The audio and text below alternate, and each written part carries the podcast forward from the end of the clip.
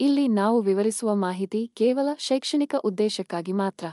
ಹಾಗೂ ನಾವು ವಿವರಿಸುವ ಮಾಹಿತಿಯನ್ನು ಯಾರಾದರೂ ಅನುಸರಿಸುವ ಮೊದಲು ಪರಿಣಿತ ತಜ್ಞರನ್ನು ಅಥವಾ ಪರಿಣಿತ ವೈದ್ಯರನ್ನು ಭೇಟಿ ನೀಡಿ.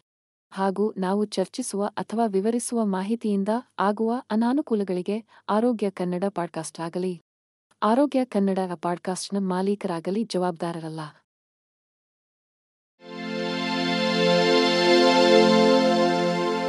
ಆರೋಗ್ಯ ಮಾಹಿತಿಯ ಏಕೈಕ ತಾಣ.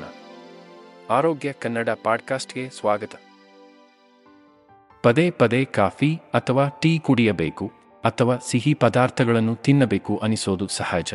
ಹಾಗಂತ ಅನಿಸಿದಾಗಲೆಲ್ಲ ಅದನ್ನು ಮಾಡಬೇಡಿ. ಎಲ್ಲರಿಗೂ ಗೊತ್ತು. ನಮ್ಮ ದೇಹಕ್ಕೆ ಸಕ್ಕರೆ ಎಷ್ಟು ಹಾನಿಕಾರಕ ಎಂದು. ಸಕ್ಕರೆ ತಿಂದ ನಂತರ ಸಕ್ಕರೆಯು ನಿಮ್ಮ ದೇಹಕ್ಕೆ ತಾತ್ಕಾಲಿಕ ಉತ್ಸಾಹ ಮತ್ತು ಶಕ್ತಿ ನೀಡುತ್ತದೆ. ಆದರೆ ಈ ಶಕ್ತಿ ಕೇವಲ ಮೂವತ್ತರಿಂದ ನಲವತ್ತು ನಿಮಿಷಗಳ ಕಾಲ ಮಾತ್ರ ಉಳಿಯುತ್ತದೆ. ಈ ರೀತಿಯ ತಾತ್ಕಾಲಿಕ ಶಕ್ತಿಯು ನಿಮ್ಮ ಆರೋಗ್ಯದ ಒಳಿತಿಗಿಂತ ಕೆಡುಕು ಮಾಡುವುದೇ ಹೆಚ್ಚು. ಈ ತಾತ್ಕಾಲಿಕ ಶಕ್ತಿಯ ಪರಿಣಾಮ ಮುಗಿದ ನಂತರ ಅದೇ ರೀತಿಯ ಶಕ್ತಿಯನ್ನು ಸಮತೋಲನದಲ್ಲಿರಿಸಲು ನಿಮ್ಮ ದೇಹ ಅಗತ್ಯಕ್ಕಿಂತ ಹೆಚ್ಚು ಇನ್ಸುಲಿನ್ ಉತ್ಪತ್ತಿ ಮಾಡುತ್ತದೆ.